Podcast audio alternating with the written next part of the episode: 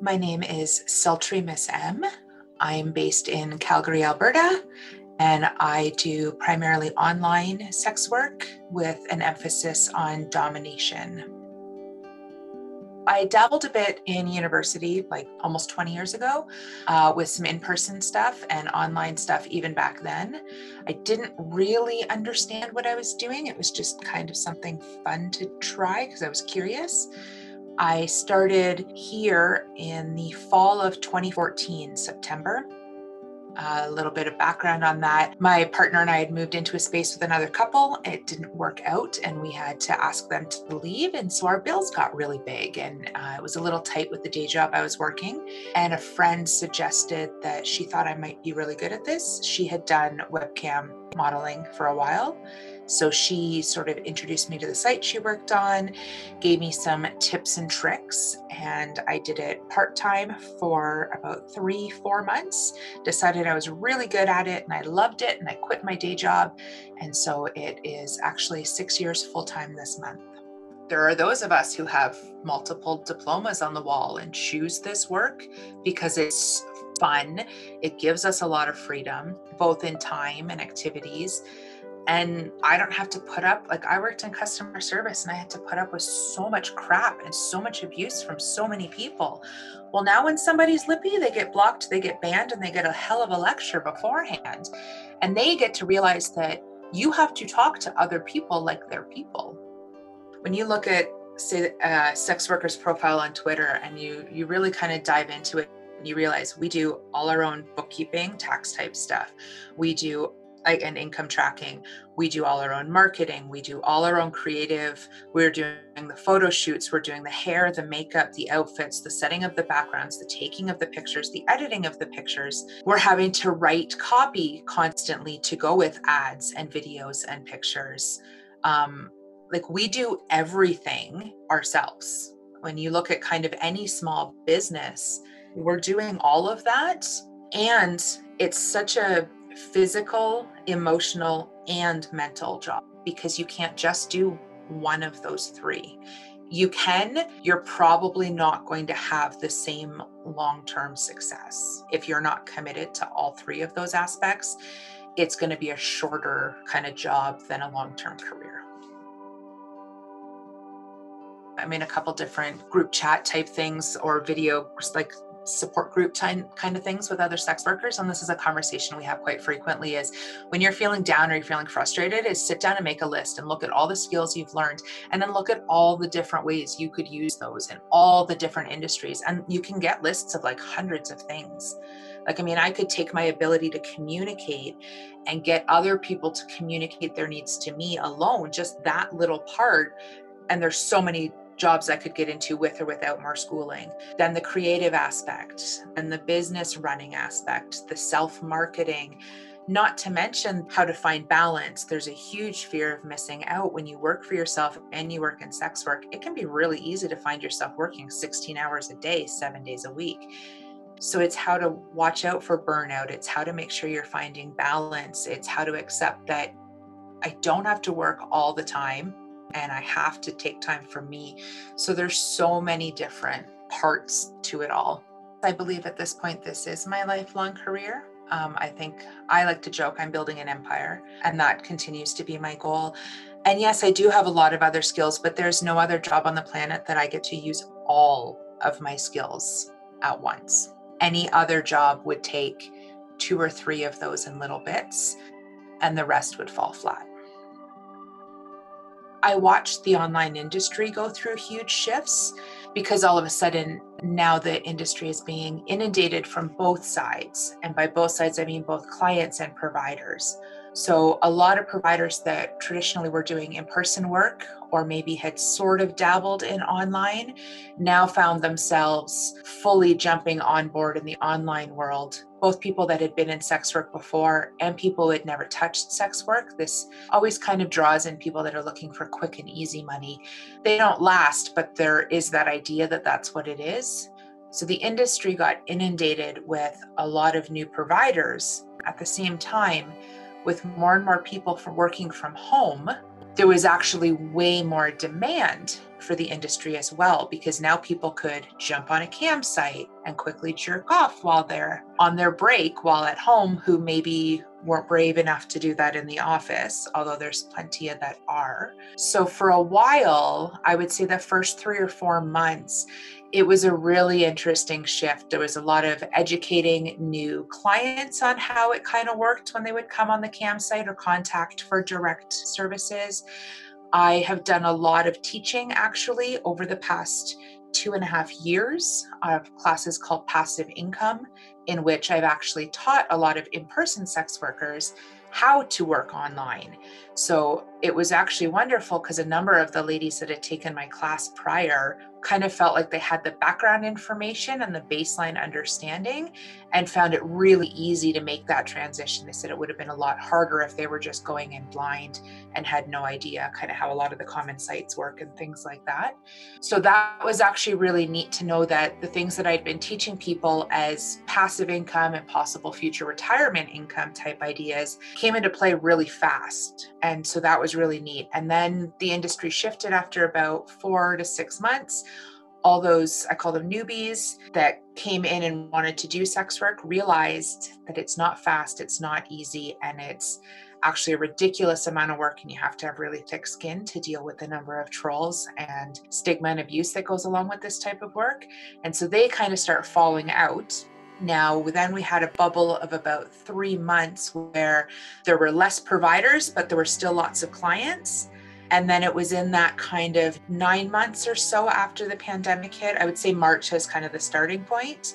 We're kind of the trickle down in the economy. It's like the equivalent of like getting a massage or getting a pedicure. So when there's a big shift in the economy, those are kind of the businesses that eventually feel the effects because people just don't have extra spending money.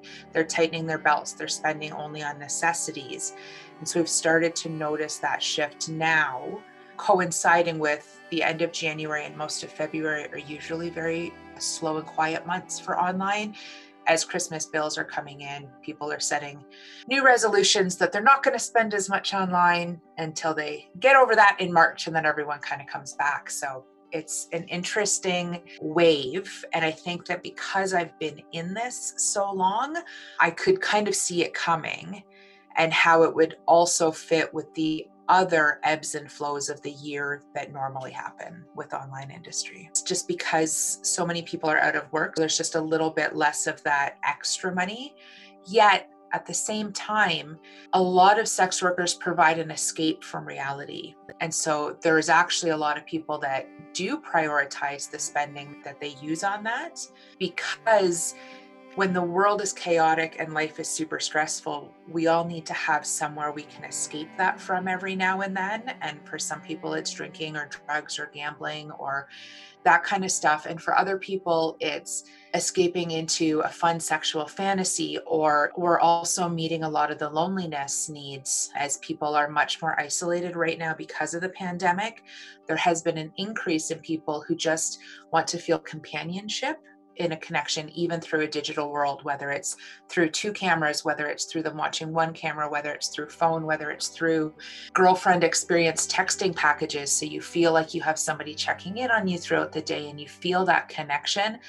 That's where i think we've actually balanced out a bit because we've seen the increase in the need for connection and the decrease in having the funds for it which has equaled a much higher level of frustration for a lot of providers because we have a lot more people that are kind of begging for free stuff and wanting to negotiate rates a lot more right now. So we have to go back and forth between whether we give into that and do compassionate things, but at the same time, honor the fact that we are working and we only have so much emotional energy to put into it and need to be compensated for it. I recently partook in a panel that was involving first year medical students at the University of Calgary. They each got to choose kind of a minority group uh, that they would connect with through different agencies in the city. And so these people wanted to learn more about how they could be better doctors for sex workers. And I've done this panel before, but this year what was different was that this was the main focus was helping them understand that we are healthcare practitioners as much as a masseuse as much as a physiotherapist, as much as any kind of doctor, because we're covering sexual health, we're covering general connection, human touch needs. We're also therapists to a great number of our clients in any various number of ways. And we end up having a lot of times really long term relationships. I often find it easier for people to understand things if I compare it to something in their day to day life. I use a lot of examples on, say, on CAM to going to a restaurant, guys that want to come in and just sit. Well, would you go to a restaurant and expect the waitress to stand and talk to you for an hour and ignore all her other tables? No, you wouldn't. That would be silly. Would you call a plumber and ask them to explain what to do and then refuse to pay for their services? No, you wouldn't. That would be silly. Also, a lot of times I get people that have some guilt or yeah guilt is probably the right word about seeing a provider um, especially if they're in a happy marriage but they have needs that aren't being met in that marriage. And the way i usually equate it is you go to a professional for a haircut you go to a professional to get your teeth cleaned you go to a professional to get a massage if your back is messed up. You go to a professional to have needs in your life that aren't met by the people that are currently in your life and we're no different I I have people that have been seeing me regularly since the first week I started on camera. And some of them I've I have subs all over the world that have been serving me regularly for many years in different capacities because whether it's digitally or whether it's in person, sex workers are that place that people can go. We're the partner that's not nagging all the time. We're the like the fun parents. So in a divorce, there's always the one person that, that has to be, you know, in charge and disciplinarian. And then there's kind of like the parent that maybe only sees them every other weekend and it's usually for fun activities. We're like that if you look at between a wife and a sex work provider. We don't have to be part of your reality. We're an escape from reality, but we're also meeting those needs that you're not getting met at home, whether it's physical or whether it's emotional. We're that space for you to go. And I think people are often surprised to hear about how in depth the connection between sex worker, service provider, and a client can be. Again, whether it's in person or whether it's digital, you're sharing deep, intimate parts of yourself, especially for someone like myself who specializes in a lot of unique fetishes and kink work. These are people that have been told their whole life or felt their whole life a lot of shame around what either arouses them or gets them off. And they have a space to explore that with no judgment it's a big part of what I promote is that I offer a judgment free space. I'm not going to work with every fetish, but even if I get one that makes me really uncomfortable, I'm never going to make them feel shame for it. I'm just going to say, I'm not the right person for you, and I wish you luck in finding whoever is. But it's why I have so many regulars because they get to take the mask off, they get to get rid of the shame, and they just get to give in and feel pleasure and acceptance with nothing else. And it's just that. And so they get to be their authentic selves in a way that they usually can't with other people, even lifelong partners that they're very much in love with. There may be a kink that they're just too ashamed to talk because they don't want their partner's vision of them to change. I have been one of the people who a number of years ago was um, kicked off and lifetime banned from PayPal. Um, I mean, I would talk even more a little bit towards the platforms like to use sex workers to get really big and then kick us off. We've seen it in Tumblr, we've seen it in PayPal, Patreon has done it, and I'm a firm believer that it's coming very soon in OnlyFans. I will be surprised if OnlyFans is an adult platform by the end of this year, just based on my personal experiences and watching the way things change. These platforms are super pro letting sex workers use them while they get really, really big and then as soon as they're big enough and they get enough mainstream attention they drop us and ban us. Um, and we've watched this happen with an unbelievable number of different platforms everything from social media to payment processors et cetera et cetera et cetera. Um, yeah you see instagram's cracking down on what they consider nudity it's totally fine if a kardashian has nipples and ass cheeks out but sex workers get banned for being in fully covered lingerie um, there's a lot going on with twitter right now that goes back to potential lawsuits around sesta fosta and child pornography issues um, there's a lot happening right now that we're kind of all living under this fear bubble and waiting to see where it's going to land. Um, but yes, the discrimination is very real.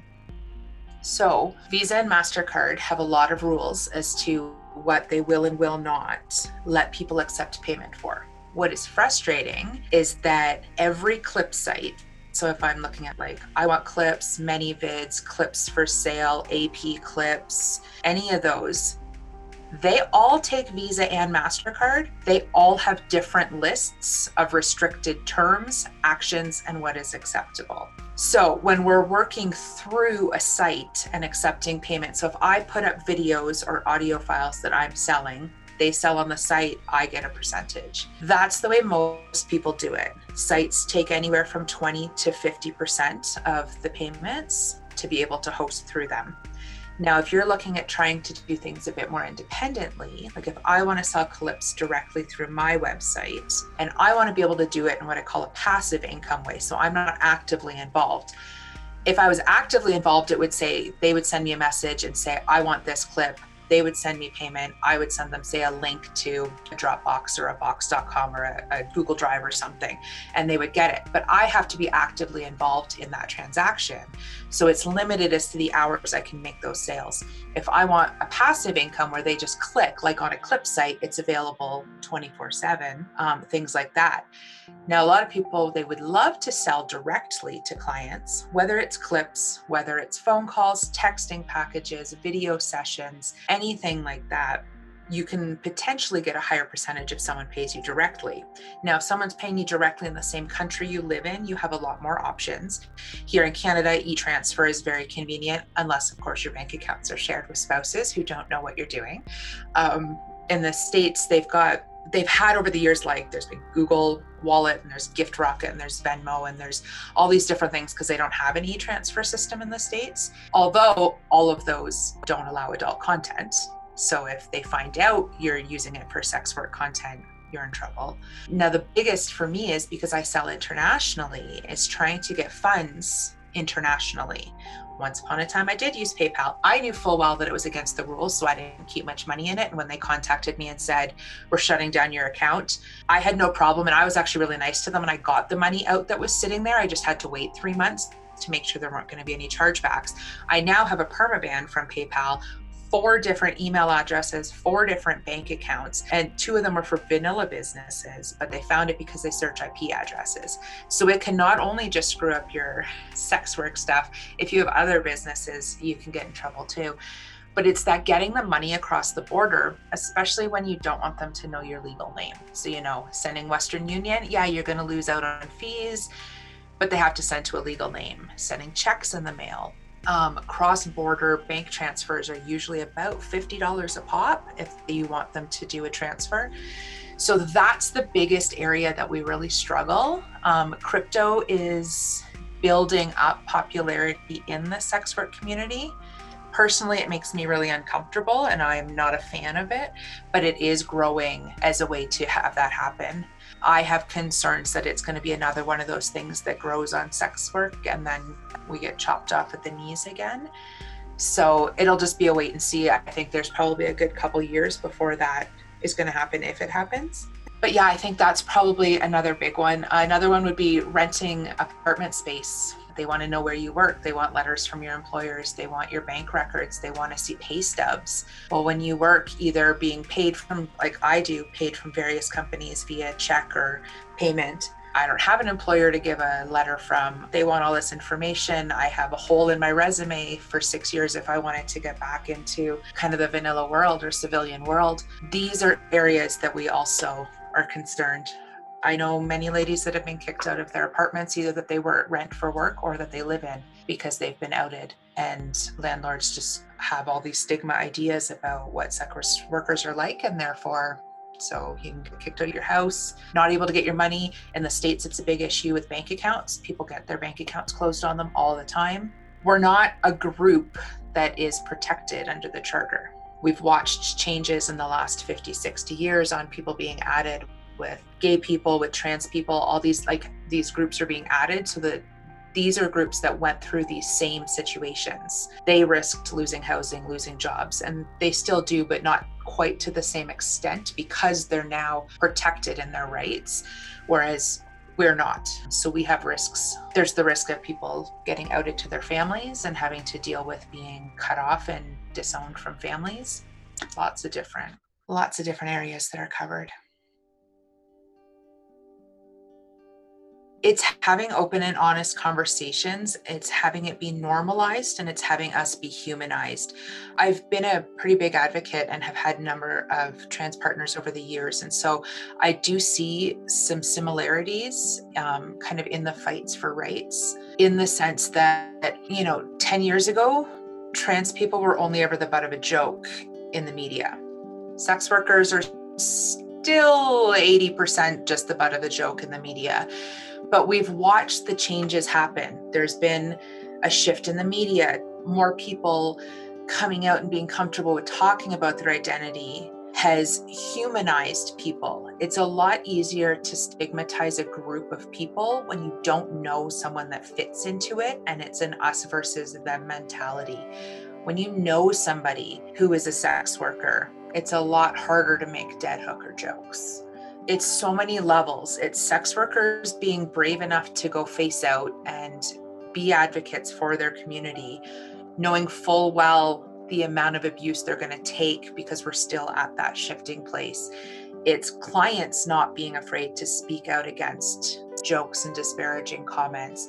It's the media shifting their perspective and actually talking to sex workers. The last thing we need is another documentary old white women trying to save sex workers because they think that we're all victims. And they refuse to actually talk to the people involved and understand some of us love this work and believe we were meant to do this work because we are actually incredibly healing to a lot of people. And then it's going to be it's things like talking to doctors talking to anybody that we interact with and understanding that we're humans we're doing a job we are a business and it is work just because somebody has sex for free and somebody has sex for money, it makes no sense that one is okay and one is not. I mean, it's also sex work is a huge fuck you to the patriarchy. It's women taking back the power. Men have been so used to women being available to them for sexuality for a very many years. And part of that being viewed as an object and something to use and something to control. And when women come together and feel empowered by sex work, and not everybody does, there are a lot of survival sex workers. There are sex workers who hate what they do, but they know that it's the money they need right now, or it's the situation that allows them time off for XYZ. But for those of us who find it empowering, we get to take control and choose how our sexuality is used and not have it used against us. And that's a really big part of it for a lot of people. My hope is that when these people come to sex workers and they get treated with so much respect and acceptance, that, you know, the next time they're at a party and somebody makes a disparaging dead hooker joke, maybe they'll speak up I don't expect everybody will, but my hope, and I do have these conversations with them sometime, is you guys need to be the ones that are making the change. I'm not saying you have to admit it. I that you go and see people.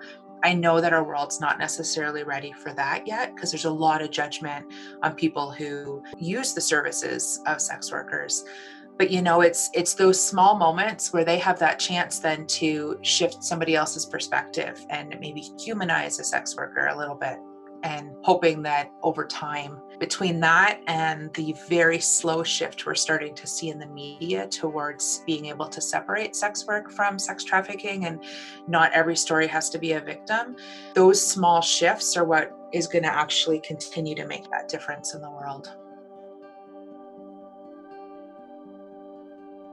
This episode of I'm an Accountant Sex Work in a New Age was created and produced by me, Sarah Laudenbach.